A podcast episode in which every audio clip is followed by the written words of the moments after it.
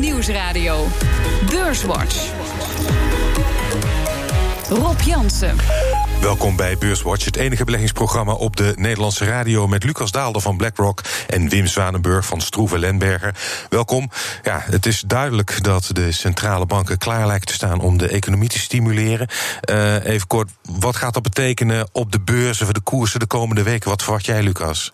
Nou, ik denk dat er al aardig wat is ingeprijsd. Hè. Dus uh, met name ook als je naar de kapitaalmarktrente kijkt, daar is al aardig uh, wat uh, een voorschot genomen op hetgeen wat komen gaat. Ik denk ook de beurs is hier eigenlijk al wel voor een groot deel mee bezig geweest. Hm. Je merkt deze week ook al heel sterk aan de gevoeligheid van de beurs ten aanzien van wat Powell wel of niet zou zeggen. iedereen ging eerst nog uit van één, misschien zelfs twee kwartjes. Zou het dan toch één worden? Zou het misschien nul worden? Dus dan zie je dat de beurs daar echt wel stevig op reageert. Dus het zit er al voor een groot deel in, zou ik zeggen. Ja, dus eigenlijk een beetje rustig. Nou, kijk, uh, ik denk dat, dat, en dat is altijd, we zitten nu natuurlijk een beetje op een kantelpunt, met, met name in Amerika. Uh, de rente ging omhoog, nu zitten we op het kantelpunt, we gaan naar beneden. Dat is altijd het moeilijkere punt. Dus de gevoeligheid rond data is dan altijd vrij groot. Dus ja. ik denk ook de, de macrodata de komende tijd wel belangrijk blijft. Denk jij?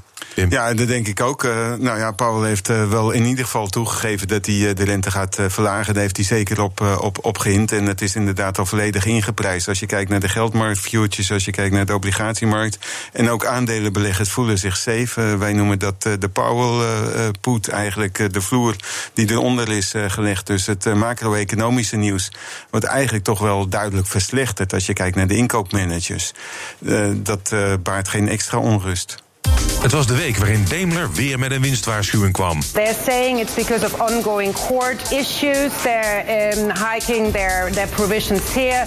They have an airbag recall, which also cost them 1 billion euro. But also more recalls because of the diesel affair are making things worse. En aan het begin van de week viel die eer te beurt aan BAM. Topman Rob van Wingerden. Op een uh, aantal projecten waarbij we de kosten moeten nemen... terwijl we de compensatie voor die kosten nog niet kunnen inboeken. En dat heeft ermee te maken dat je met contracten zit... waarbij je nou ja, moet uitvoeren wat die klant uh, dan uh, van ons verwacht en wil. En tegelijkertijd ontstaat dan ook de discussie over hoe gaat dat dan kosten. En het was natuurlijk de week waarin Jerome Powell... de deur voor een Amerikaanse renteverlaging verder openzette. Economy performed reasonably well over the first half of 2019, and the current expansion is now in its 11th year. However, inflation has been running below the FOMC's symmetric 2% objective, and cross currents, such as trade tensions and concerns about global growth, have been weighing on economic activity and the outlook. Ja, de handelsspanningen tussen China en de VS, lage kerninflatie. Uh, Jerome Powell uh, heeft waarschijnlijk ook gezegd hebben dat hij bang is uh, dat de VS, Europa en Japan achterna gaat met de langdurige lage inflatie. Lucas, wat vind jij van de mogelijke renteverlaging? Gaat dit helpen? Nou ja, het helpt natuurlijk altijd. Eh, kijk, dat kwartje zelf. Nou, zijn, sommige economen zijn er heel kritisch over. Nee, ja, werkelijk... nee, eh, ik, ik, denk zelf dat dat kwartje uh, wel, en misschien nog een kwartje daarna, dat is niet het echte waar het om draait. Ik, als je puur kijkt, stel ze zouden nu niks doen. Uh, het feit alleen dat die kapitaalmarktrente uh, de afgelopen zes maanden nou, met iets van 100 20 basispunten, dus 1,2% gedaald is.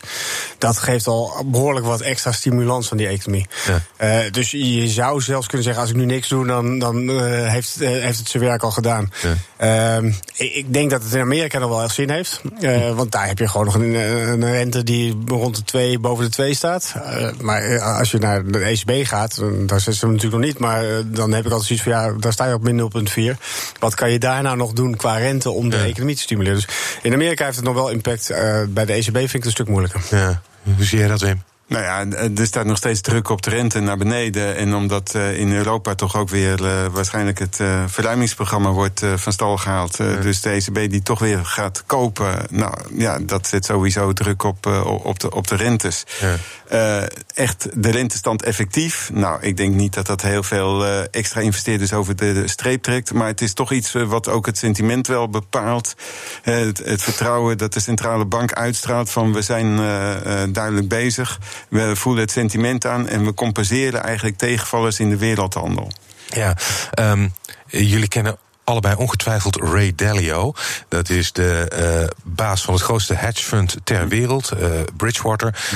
Ik citeer maar even gewoon in het Engels. The Fed and other central banks uh, easing today will push more money and credit into financial assets, which will cause prices to rise, but future expected returns to decline. In other words, it's short-term bullish and long-term bearish because future expected returns will fall and central banks are running out of stimulants.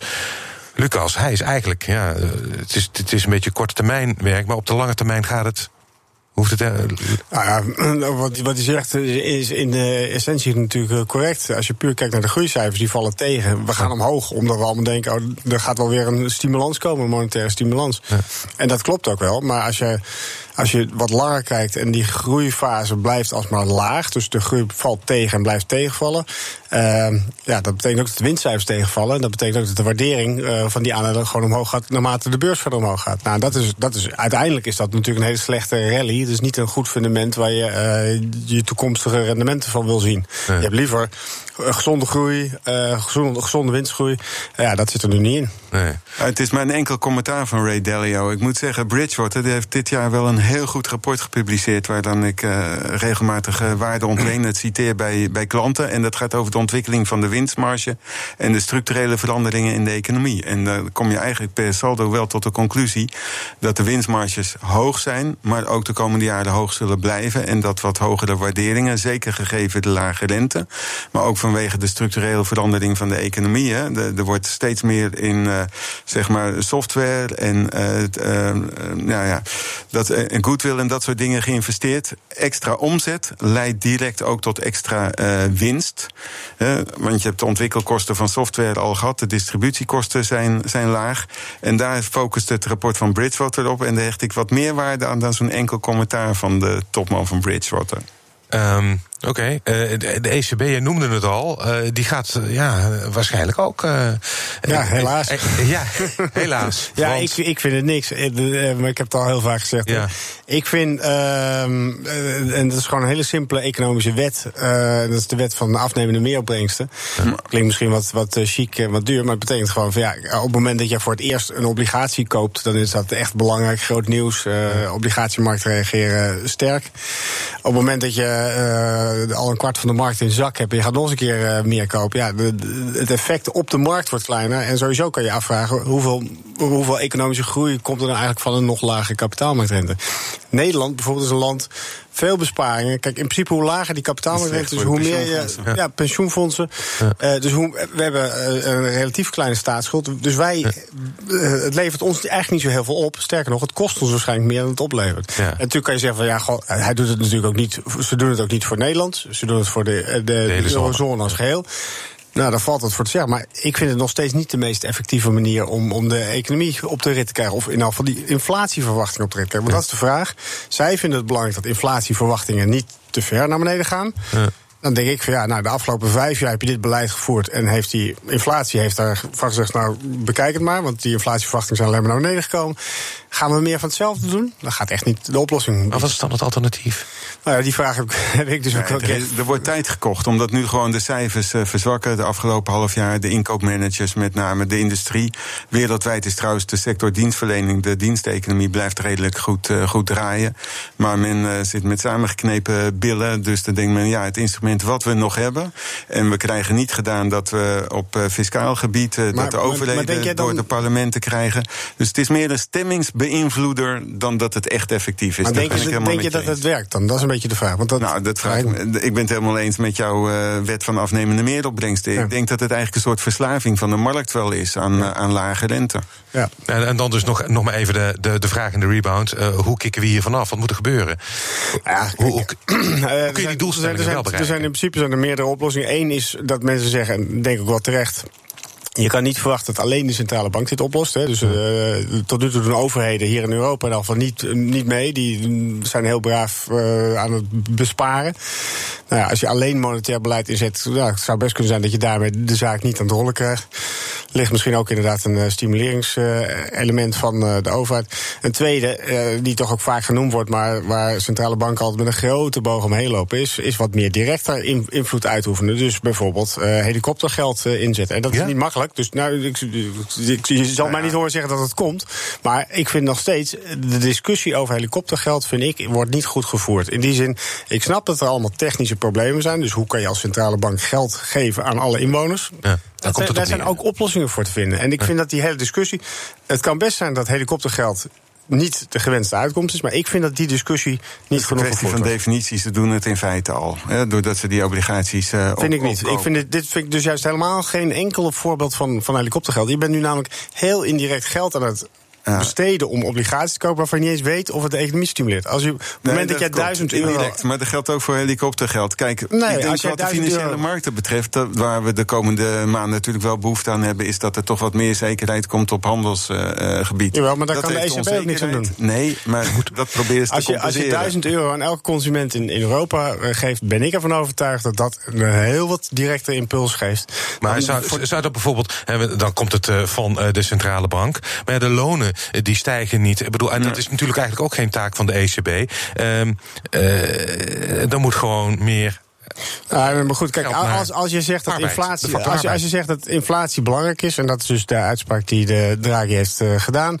uh, dan denk ik van ja, stimuleer die economie. Uh, op het moment dat je inderdaad voldoende stimulans in de economie krijgt, dan raakt de, voor mijn partij arbeidsmarkt overspannen en krijg je op die manier ook wel loonstijgingen. Dus het, het gaat erom, wat, wat, als je echt belangrijk vindt dat die inflatie omhoog gaat, is dit een vrij directe wijze. Zometeen praten we verder over de beurs en economie. Onder andere over de eerste winstwaarschuwingen van dit cijferseizoen. BNR Nieuwsradio. BNR Beurswatch.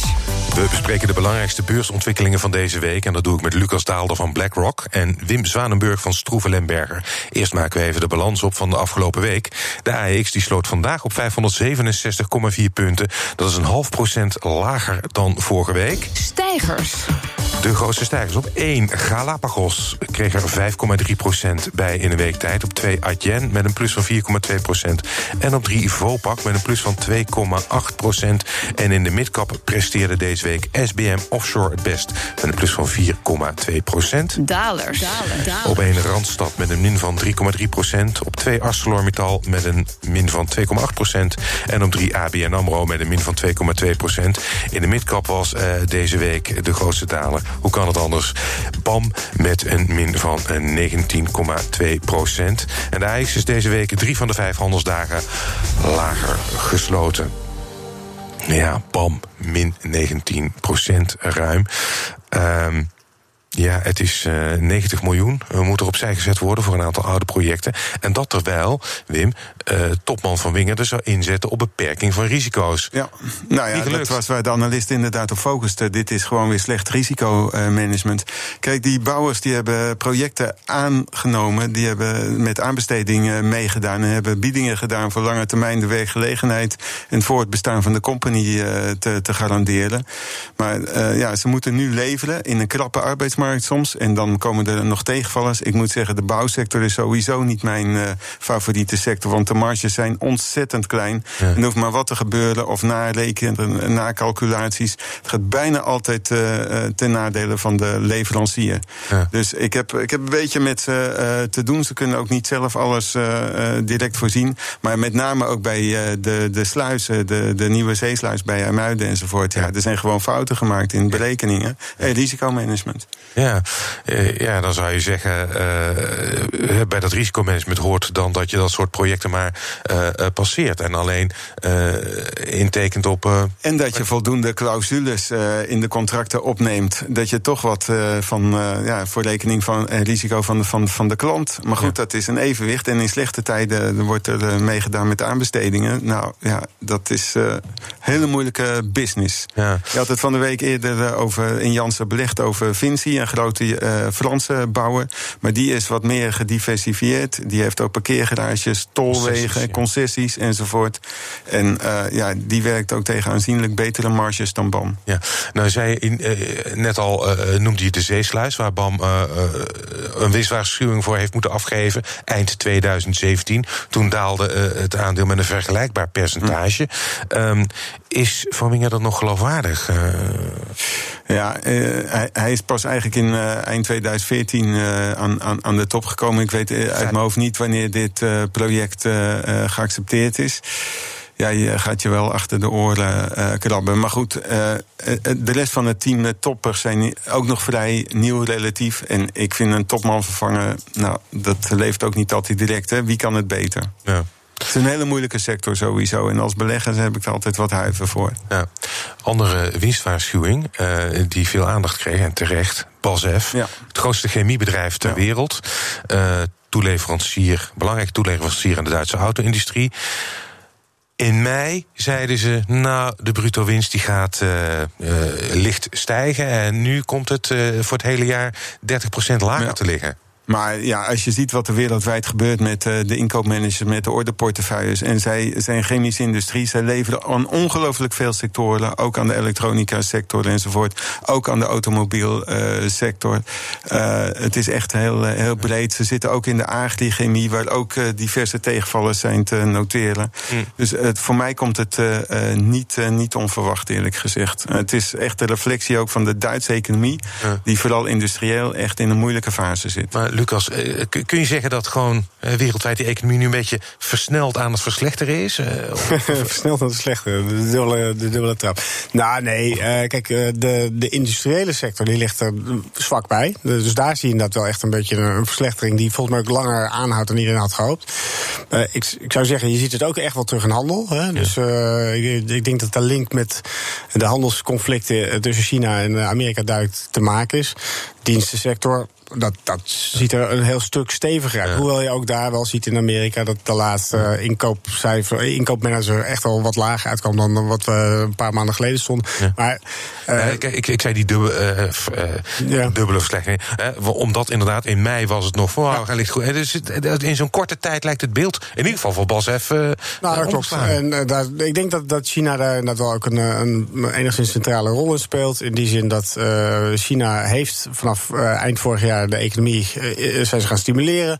Uh, dat is denk ik in de eerste instantie wel goed aangeslagen. Alleen vervolgens kwam echt wel die, die pijn van die tarieven eroverheen. Hm. Dus eigenlijk alles wat je nu ziet aan de stimulans van de, de binnenlandse economie... Uh, is eigenlijk puur compensatie van wat, wat wegvalt... door, door die, die handelsoorlog met, met Amerika. Ja. ja. je zag het ook in de Chinese import- en exportcijfers ja. gereflecteerd. Gewoon de impact van, van tarieven en de, de tweet van 5 mei van, van Trump... die echt roet in het eten heeft gegooid. Want begin dit jaar zagen we wat uh, green shoots, uh, dat de Chinese economie iets opveerde. Maar ja, er moet daar nog meer gebeuren en meer zekerheid inderdaad. Ja. Nou, deze week, komende week beginnen de onderhandelingen weer. Dus daar is de hoop een beetje op gevestigd. Ja. Ja, komende week begint ook, volgende week begint ook met de, een aantal belangrijke Chinese cijfers. BBP, industriële productie, retail sales. Dus ik kan me voorstellen dat het ook wel bepalend is voor het sentiment van de beurs volgende week. Ja, we, we zullen het zien. Ik, ik, ik hou van een uh, optimistische show, maar Daimler, de maker van Mercedes, Wim, ja. die heeft het ook moeilijk. Uh, ik meen de vierde winst, hè, we hoorden het al aan het begin van de ja. uitzending, ik meen de vierde winstwaarschuwing. Ja, de vierde winstwaarschuwing. Ja. Nou ja, goed. Dus, dus aan, aan alle kanten hè, is de consument ook onzeker om auto's uh, te kopen met de nieuwe emissievoorwaarden. Nou, de grote autoconcerns die enorme investeringen in zelfrijdende auto's, in de elektrificatie moeten, moeten doen. Ze willen ook steeds meer gaan samenwerken. Je ziet dat die fusiebesprekingen eerder uh, Fiat Chrysler wat met Renault wilde samengaan, dat dat ook ge, geblokkeerd is. Kortom, de onzekerheid is in die markt heel erg groot. De waarderingen zijn ook heel laag. Ik denk dat ze er ook wel, wel uit gaan komen. Maar ook daar weer de directe link tussen Duitsland en, en China. En dan nog onzekerheid van Trump, die mogelijk ook importtarieven gaat invoeren voor importen van Europese auto's. En zelfs veel Mercedes worden al gebouwd in de VS, maar de motoren komen dan wel uit Duitsland. Ja. Dus ja, Daimler zit ook in een heel moeilijk vaarwater. Ja, dus uh, voor BMW geldt. Uh... En BMW verliest zelfs marktaandeel. En daar is recent een, een topman op opgestapt. Ja. BMW was vroeger het hippe merk, maar da daar is Mercedes juist de laatste jaren de winnaar wel geworden. Met een heel gamma van nieuwe hippe Maar wanneer verwacht jij nou weer licht aan het einde van de tunnel? Gaat dat nog jaren duren? Ik, uh, ja, wij zitten daar echt over, uh, over, over te dubben. We hebben altijd uh, portefeuilles in balans en dan kiezen we ook wel enkele waardeaandelen. En er zitten er ook in de automarkt wel, gegeven de waarderingen, een paar kandidaten misschien bij. Maar ik vind het uitermate moeizaam. Het momentum is nog niet, niet positief. En dit is al de vierde, dus dat is echt zelf voor die topmanagers ook moeilijk in te schatten. Maar ja, ze moeten dit wel toegeven. Ja. Uh, en dan denk ik, in slechtere tijden wordt er altijd bier gedronken. Maar dan is de beursgang van de Aziatische tak van uh, eh, AB InBev. Dat lijkt dan toch weer heel stroef te lopen. Leuk bruggetje. Ja, ja, ja, ja, Nou, ja. Optimistisch. Ja, het zou heel jammer zijn als, als, de, als de opbrengst tegenvalt. Of van, er zijn wat geruchten dat het toch aan de onderkant van, van de range... het gaat om een zelfstandige beursgang van de Aziatische activiteiten van AB InBev. AB InBev heeft een paar jaar geleden Sepp Miller over overgenomen en heeft toen heel veel schulden op zich geladen. Ze hebben dit jaar trouwens al heel veel geherfinancierd. En daar profiteren zij natuurlijk ook van die lage rentestanden. En dit levert net niet uh, voldoende op. Dus kijk maar was met... gewoon te hoog geprijsd. Uh, ja, ja, ja, zo van de Aziatische biermarkt, dat, dat groeit ook nog heel, uh, heel fors wereldwijd. Is dat wel de groeimarkt en waar ook nog veel te consolideren valt. Ja, maar ik, ik heb gelezen dat. Dat zegt Heineken ook. Dus... Ja. Nou ja, de, de, de afsplitsing van uh, ABM zal meer waard zijn dan Heineken, de nummer twee. Dat is natuurlijk al. Uh, dan, dat, dat kan alleen maar waargemaakt worden door enorme hm. groeicijfers, lijkt me. Ja, nou ja, ik, ik denk dat er uh, dat AB InBev nog, nog meer uh, opportunity biedt dan Heineken, maar on, on, over de afgelopen vijf, zes jaar. En ik denk dat uh, AB InBev heeft zich met de overname van Sepp Miller wel een beetje overeten eigenlijk. Ja. ja. Dus. dus we zijn er ook eerst uitgestapt, later weer wat ingestapt op lagere niveaus. Hm. Nu valt het eerlijk gezegd iets tegen. Ja. Um, we zijn alweer bijna aan het einde van de uitzending. En dat betekent dat jullie een tip mogen geven. Um, Lucas, ben jij er al uit wat jouw tip is voor de belegger deze week? Uh, nou, als het voor een week is, dan wordt het helemaal moeilijk. Uh, nee, ik uh, op zich. zeg maar, ja. wij zijn niet. als je puur kijkt naar onze portefeuilles, wij zeggen van nou, aandelen, daar zien we op zich nog wel wat muziek in. Uh, toegegeven, uh, het, het, algemene beeld wordt slechter. Hè, dus uh, lagere groei, meer liquiditeitsgedreven.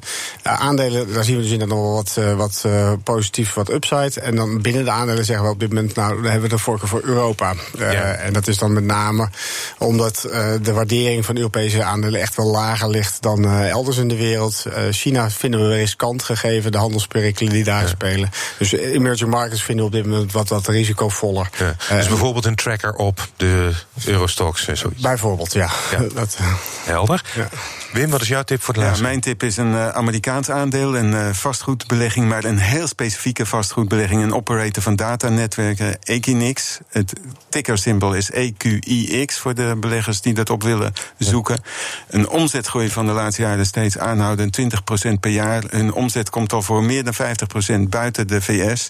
En ik hoorde juist de afgelopen week ook de berichtgeving dat in, in, in Nederland, in de metropool Amsterdam, eigenlijk nauwelijks meer nieuwe datacenters gebouwd worden. Ze slurpen energie, ze hebben ook water nodig.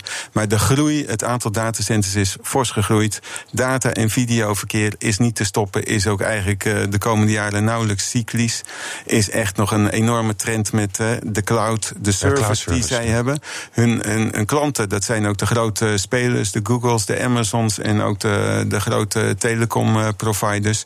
En zij zijn de operator van die datacenters, zeg maar, die grote flatgebouwen zonder ramen ook, zoals ja. het ook bij de Watergraafsmeer in, ja. in de hoek van de snelwegen eentje staat.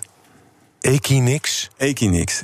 En Europese aandelen. Hartelijk dank. Lucas Daalder van BlackRock en Wim Zwanenburg van Stroeve Lemberger. Dit was Beurswatch. Als u wilt reageren, dan kunt u een mail sturen naar beurswatch.bnr.nl of tweeten naar Rob Beurs. Terugluisteren, dat kan via de site, de app, iTunes of Spotify. En graag tot volgende week.